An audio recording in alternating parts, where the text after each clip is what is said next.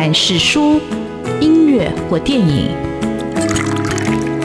不管是茶、咖啡或酒，也不管是艺文的空间或餐饮的场域，文化无所不在。台湾新风景，让我们重新发现生活里的文化。文化就是我们的生活。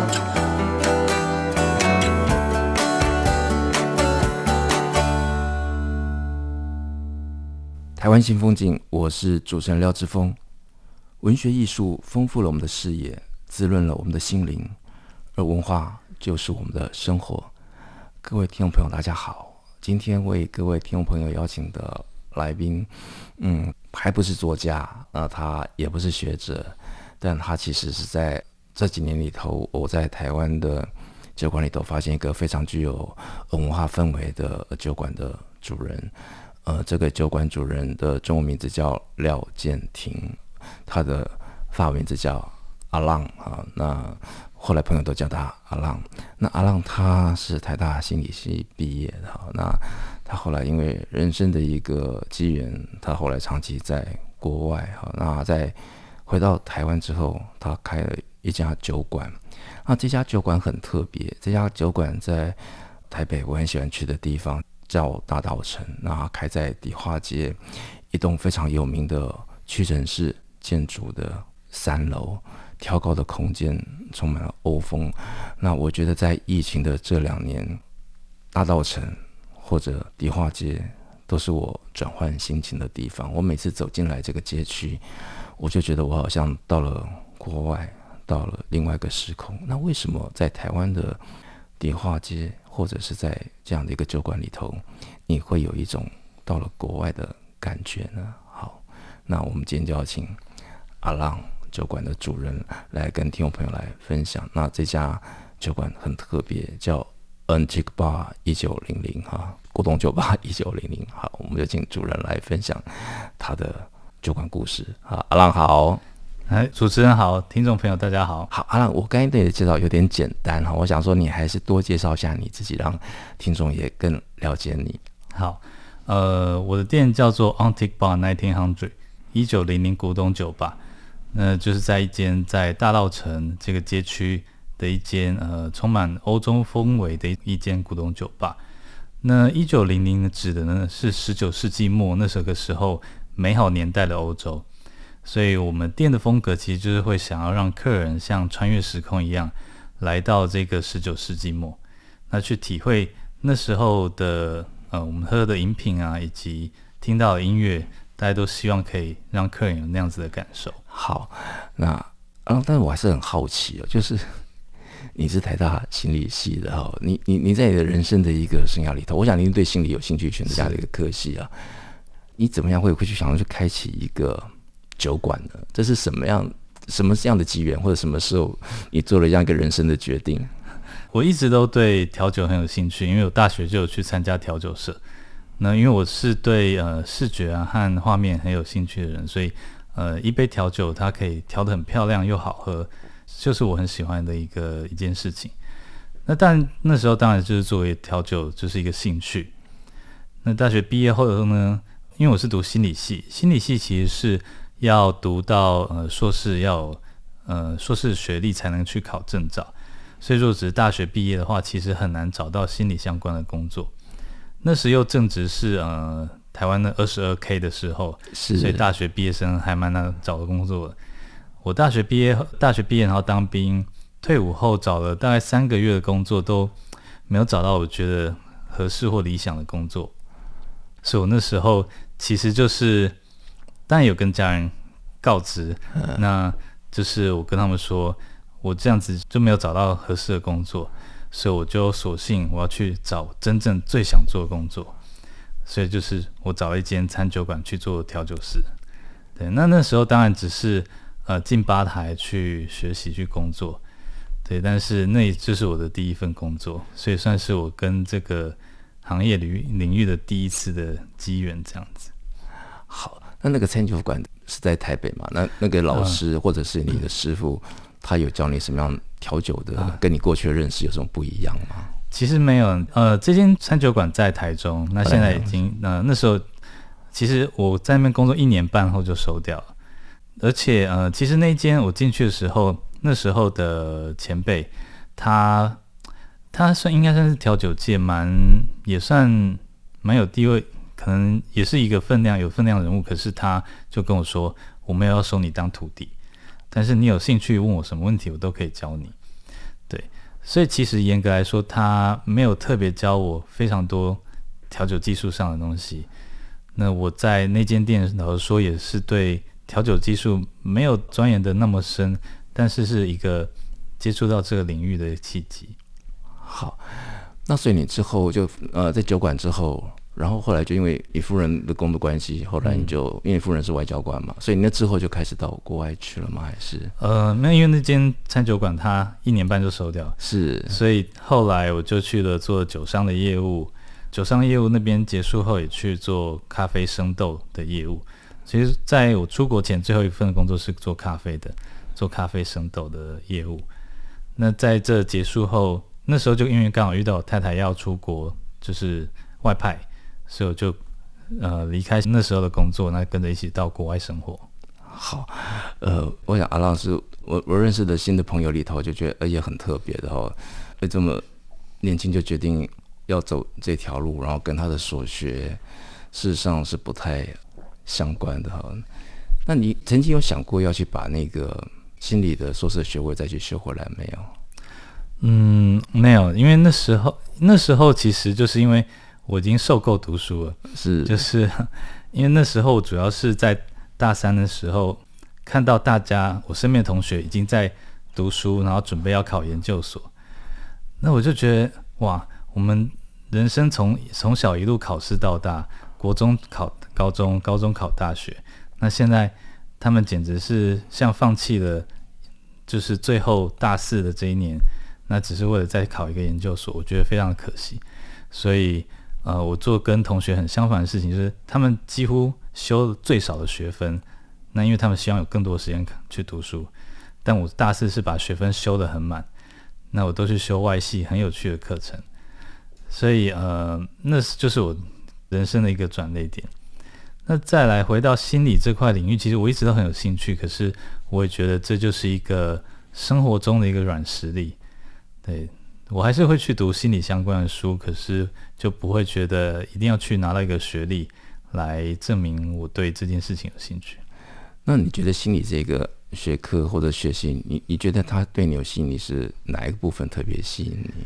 啊，因为我一向都对人很有兴趣，呃，关于人的认知啊，人的思考，那这都我觉得是很有兴趣，我就很有趣去观察的一些一些点。那尤其现在在酒吧。可以跟更多人有互动，那么就可以去多去观察每个人不一样的特质。是，我其实曾经想过，我将来如果要写一本书，我觉得我可能会现在酒吧工作三年了，我就做一个 bartender，我我写我的回忆录哈。但是有可能我也写不出来，我整天可能就自己调酒给自己，然后就自己休闲喝喝醉了哈。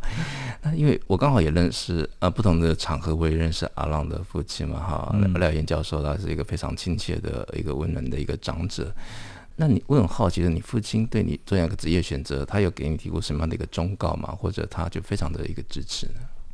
嗯，我们家的教育教育的方式一向都是相当的自由和尊重我们小孩子的选择，所以呃，我觉得这都是互相的。就是当我要做任何决定的时候，我都会跟他们讨论，那也会解释说为什么想要这么做。那基本上他们大部分的时候都是相当的支持。对，那他们可能一开始会，当我说我要去做调酒师的时候，他们也会一阵的纳闷。可是当呃，我可以跟他们介绍和描述说这项工作的性质，并不是他们想的那么的呃有状况的时候，那他们就都可以接受。好，我们这里先休息一下，待会儿请阿龙来聊。他后来去了欧洲，他在欧洲的酒馆里头，他。学到了什么？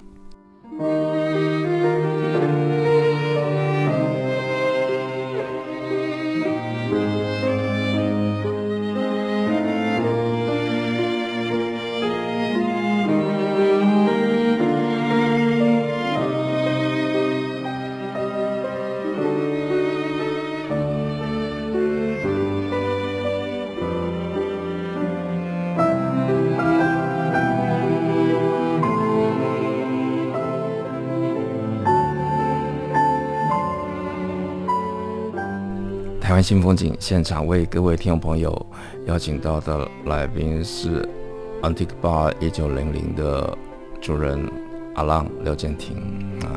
建廷他大学念心理系，然后后来找工作，他觉得不是他想要的，他所以他就回到他自己人生里头，他觉得有一种真正召唤的工作，那个工作其实就是。调酒师啊，但是阿浪后来跟他的太太，因为太太驻外哈，外交官驻外，所以他们去了这个国家，那个地方叫比利时哈。那在比利时，因为他还是有很多自己的时间，那我们就请阿浪来聊聊，你在比利时，你在你的自由时间里头，你都做了哪些事情？呃，在比利时，我的身份就是家庭主妇，是。那家庭主妇其实也是蛮蛮忙的，家里会有一些。不少家事要做，那也是确实在家庭主妇工作之外，会有蛮多自己的时间。那我觉得很大的一个课题就是如何去掌控自己的时间，那做自己想做的事情。呃，我那时候去上蛮多课的，当然第一个先到了这个国家，呃，我觉得最重要就是一个语言，因为会讲当地的语言才能够人真正融入当地的文化和社会，所以你就去，我就去上了法文课。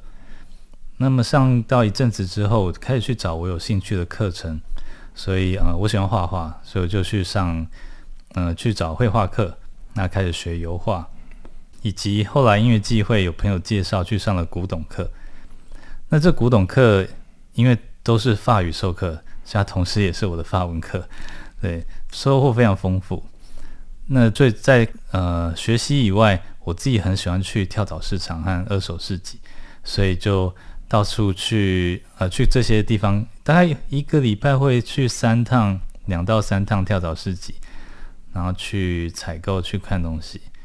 所以这整个的历程就是累积我自己的知识，以及呃我的物品一些 collection，就是收藏品。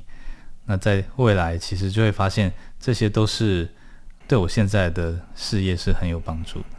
对，那个空间很丰富，不过那个空间我们待会再来聊。那你你有在比利时的这些餐酒馆也去就学调酒跟实习吗？还是呃没有没有去学，但就是都去喝而已。都去喝。对对对，呃，我们我和太太很非常喜欢旅游，所以那不止在布鲁塞尔而已。我们其实我们会我们在欧洲这六年几乎去了欧洲每个国家，但有些国家后来因为疫情关系没有去到。那么每次旅游呢，我们第一个查的资料，我就是查酒吧和咖啡馆，再来找住宿的地方。对，那酒吧我们就会去看，然后去喝。那我觉得那对我来说都是非常丰富的一个经验。那就是看到每个国家他们不同的呃酒吧的 bartender 和他们是如何去调制酒啊，以及他们如何营造那个氛围，对我来说都是非常非常棒的经验。好啊，我都很好奇，我都想说，下了节目之后，我一定要跟阿浪要一份那个地图。解封以后，我一定要去跟着阿浪的酒吧地图去走一下欧洲六个国家。但是你也跟听众朋友分享一下，那六个国家好，哪六个国家？它每个国家大体上的那个氛围是有什么样的一个不同吗？那它你觉得它最大的一个魅力，bartender 的魅力是在哪里？哦，我觉得。呃，我很喜欢，一直很喜欢分享，就是欧洲的氛围，呃，欧洲的文化氛围跟台湾或者就亚洲是非常非常不一样。呃，我们就讲酒吧的感觉好了。呃，无论是在哪个国家，对我来说，很多他们的呈现都是一个很轻松的、那很愉快的氛围。所以，呃，即使在一些呃调酒非常精湛的酒吧，那进去后其实会是也是相当的轻松。那他们的 bartender 是认真的调酒，但是不是那种很拘谨、很严谨的调酒。主要的提出这个是跟想跟大家分享，在台湾大家比较熟悉的是日式的酒吧。那日式就是他们带的是职人的精神，他是抱着呃非常崇高的心意要去调制一杯极致美味的酒。那那种的氛围会，我觉得对至少对我来说是比较，呃，让客人会有点紧张或者拘谨。可是如果在欧洲的酒吧，其实就会觉得说，你会看他们好像就是随便倒一倒，然后拉一拉，然后就端给你。对，那也是一一杯很好喝的酒。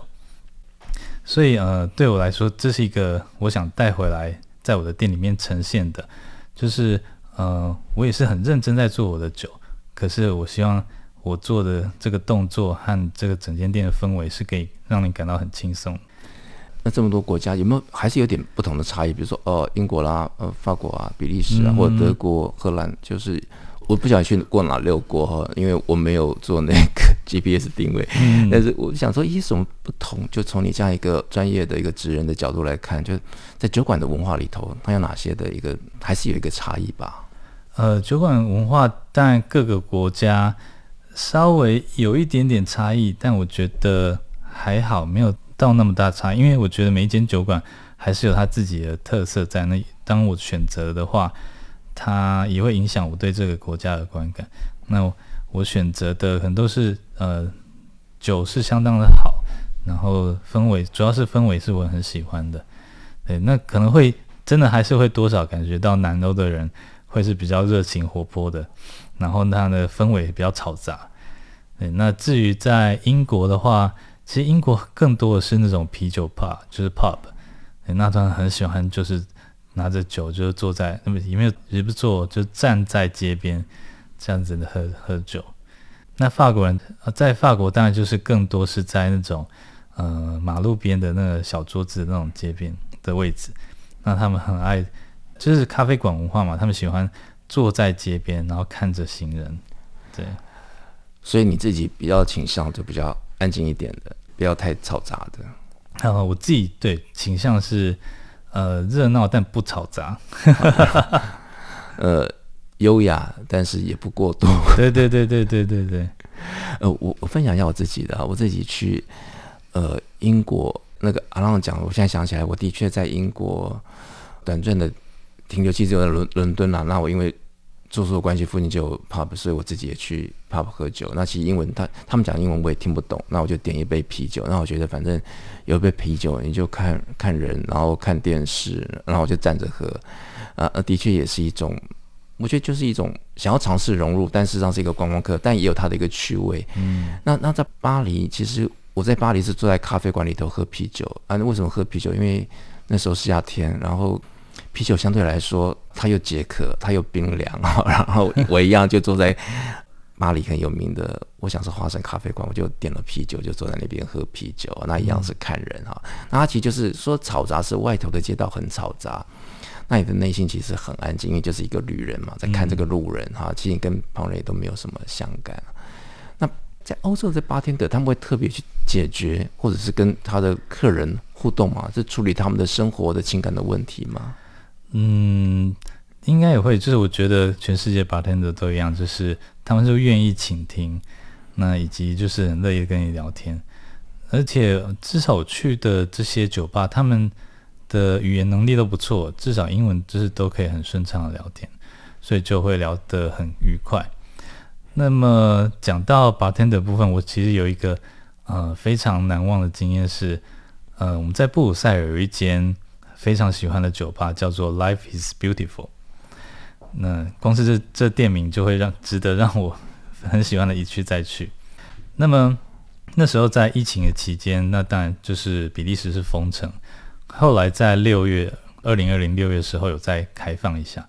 那因为我们是二零二零八月回台湾的，所以我们就想哇，太难得，赶快趁回台去最后一次，所以我们就去了这间呃。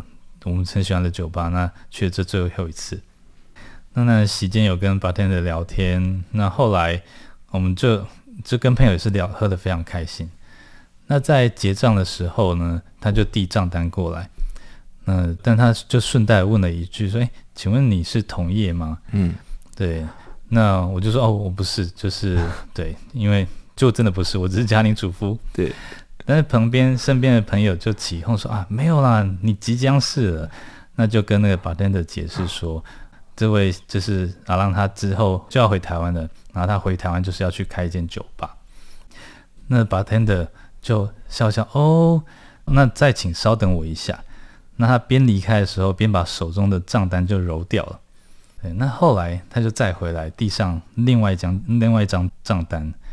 那那张账单上面就是。把原本的价格打了九折，嗯、uh-huh.，对，那他就说，呃，在我们店里面有个规矩，就是会对同业都有一点的招待。是哇，对好细心，好感动。但他怎么会看出你是有这样的一个企图跟一个 气质吗？呃，我觉得这就是 bartender 的一个，嗯，他的一个一点观察力。我觉得，呃，bartender 都要很细心的观察力。那是可以从言谈中的一些话题以及呃想法，可以猜测到这个人，诶，可能是。至少对酒相当于的认识，那么他就有很有机会可能是同业，对啊，所以就是一个猜测。嗯，好，阿浪终于讲到他要做八天的了，我们这里先休息一下，待会再请阿浪来分享，他也让大家知道他的心理习气也不是白念的。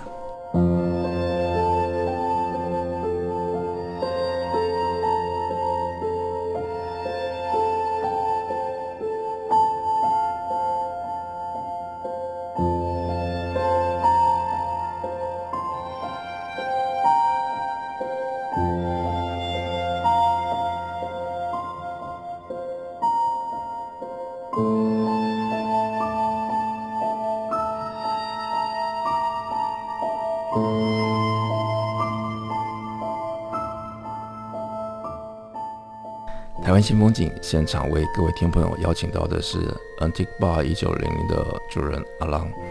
阿浪已经讲到他在布鲁塞尔，他说最后的一杯酒的那美好的温暖的回忆，那是同行对同行的致敬，所以他终于要回到台湾来开他的酒馆了。好，阿浪，你先讲一下，你是怎么样选择进入到迪化街的这个机缘呢？呃，迪化街的街区一直是我非常喜欢的地段。因为它就是一个新旧交杂，那么有新的文创产业，也有旧的古典建筑物。像我当初刚回到台湾，一走到那街区，我就哇，因为我真的是抱着我就是外国观光客来，那我就是很喜欢这样子的氛围。那时候就会觉得，如果我的店能够在这边，应该会是很棒的一件事情。后来呢，是因为呃很有一个机缘，一位朋友、一位老师的介绍。那认识到我现在的房东，所以就他那时候刚好一个空出的空间，那我就过去看，那也觉得那空间非常适合我，所以就很幸运的进驻了下来。呃，这是为什么我今天要特别请阿浪来这个原因，就是我觉得他分享，他不只是酒馆，他不只是酒馆文化，实际上就是一个文化的一个场域。那那个是一栋老建筑，一个一百年的建筑，然后他挑高。我曾经在那边参加过一场音乐会，一个吉他的独奏会，那时候阿浪还没有进来。那进到这个空间，呃，在前两段阿浪所讲的，他在比利时，他喜欢逛跳蚤市场，呃，你在他的酒馆都可以看到他精彩的。收藏，而且是真的书，然后真的就是很精致的，你没有想过的，呃，一些呃文物啊。那我自己最喜欢的是他的打字机，我都想如果拥有这样一台打字机，我一定可以成为作家的啊。那当然还没有开始啊。那阿浪这个酒馆真的很特别的，就是，呃，它不只是酒，它也有咖啡哦。那酒它有特别的选择，那咖啡它有特别的命名。我们今天请阿浪来讲他的咖啡的命名为什么这么特别。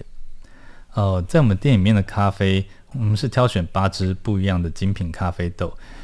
那么这八支呢，我是用一个人物意象的方式来做呈现。呃，我这边不会说这是呃瓜地马拉还是伊索比亚深培浅培的豆子，我是用十九世纪末，因为配合我们的店的主题的那些艺术家、音乐家们，像德布西、高第、呃克里姆、穆夏这些艺术家。把这些艺术家的作品的风格跟咖啡做连接，例如说，呃，木夏的作品，它就是相当的女人化，然后有花草，所以我就连接到呃艺妓的咖啡，或者比较带花果香调的咖啡，是一个意象上的连接。那这就是我们店做的比较不一样的，因为我希望做出跟现在市场大家做的事情不一样，那也把这些文化艺术的方式用。这种连接方式带给我的客人，嗯、我其实常常喜欢就把书包背着里头装着书稿，那就到阿郎的酒馆去点咖啡啊。然后其实我就一边喝个咖啡，然后一边从他的三楼的临窗的位置看下面就是大道城。其实一百多年来，它其实就一直有在流动不同时代的人。那在这个建筑，在这个街区，每个人都有自己的故事。所以在喝了一杯咖啡的一个时间里头，其实那个故事或者那种时间感，也是流进你的咖啡里头。那我觉得它就是给人一种，你会珍惜到这个历史跟文化，它在如此的一个美好的相遇跟相融哈。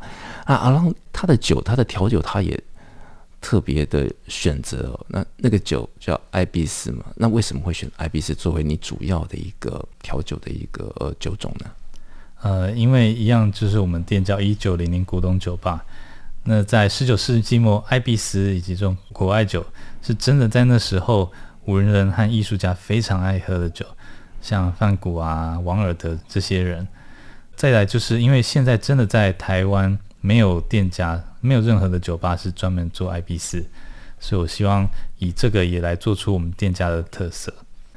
嗯，阿浪的酒吧其实我觉得他就提供的不是就是咖啡啊，或者是酒。我觉得他其实，在你在那个场域里头，那阿浪他所收藏的书，他也让来的朋友都可以去看。那他其实他的店，他酒馆的感觉就是，呃，你可以很轻松。但你也不会过于嘈杂，那你可以保有自己的一个独立的空间，那你可以享受这个空间。那我曾经这边办过一个岁末茶会，所以我去参加的朋友都非常喜欢，他觉得那是年度最好的茶会。那他其实也办音乐会啊。那阿浪，你这个酒吧已经成立一年哈，所以在新的一年里头，你有什么样的一个新的展望跟计划吗？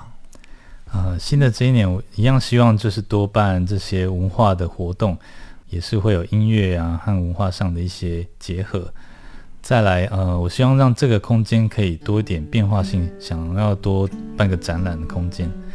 对，那包括我自己其实也喜欢做艺术创作，所以已经和我一个很好的朋友设定十月会是我们两个人的双联展。嗯，就是你的油画的作品嘛？呃，不会是油画，但是是呃比较会是水彩类的创作。